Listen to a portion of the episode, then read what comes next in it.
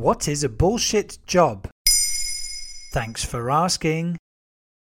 Back in 2013, anthropology professor David Graeber penned an essay in radical magazine Strike, criticizing the proliferation of what he called bullshit jobs.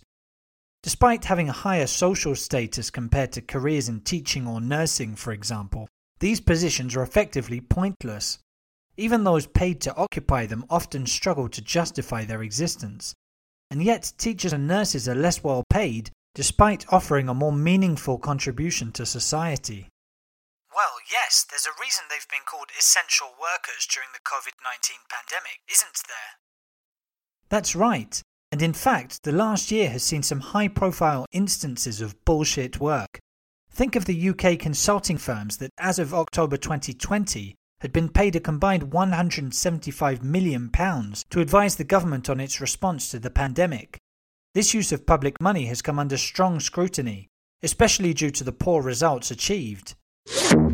One example was the £560,000 contract awarded to McKinsey and Company to define the vision, purpose, and narrative of the country's testing program. What was the impact of Graeber's essay? First of all, his article went viral to such an extent that within two weeks of being published, it had already been translated into 12 languages.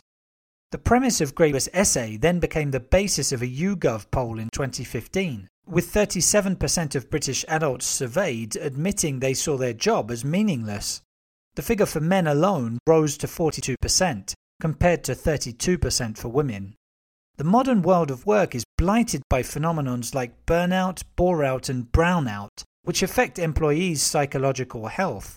That's actually understandable when many people secretly believe their job doesn't need to exist. Give me some examples of these BS jobs then. Graeber broke down bullshit jobs into five broad categories flunkies, goons, duct tapers, box tickers, and taskmasters. A self confessed anarchist and anti capitalist, he has gone on record criticizing the emergence of new industries that simply feed off themselves Many bullshit jobs are clerical, administrative, and supervisory roles. Corporate lawyers and telemarketers are examples of jobs that Graeber believes don't really need to exist. So, what's the solution to the bullshit jobs problem? One common suggestion has been to reduce working time by introducing a four day working week. As far back as 1930, Economist John Maynard Keynes believed technological advances would allow the UK to move towards a 15 hour week by the year 2000. Graeber believed this is still well within our grasp, but the ruling classes have deliberately designed a system whereby unnecessary work prevails in order to control the masses. Another proposition is bringing in a universal basic income program to transition away from the current wage labour system.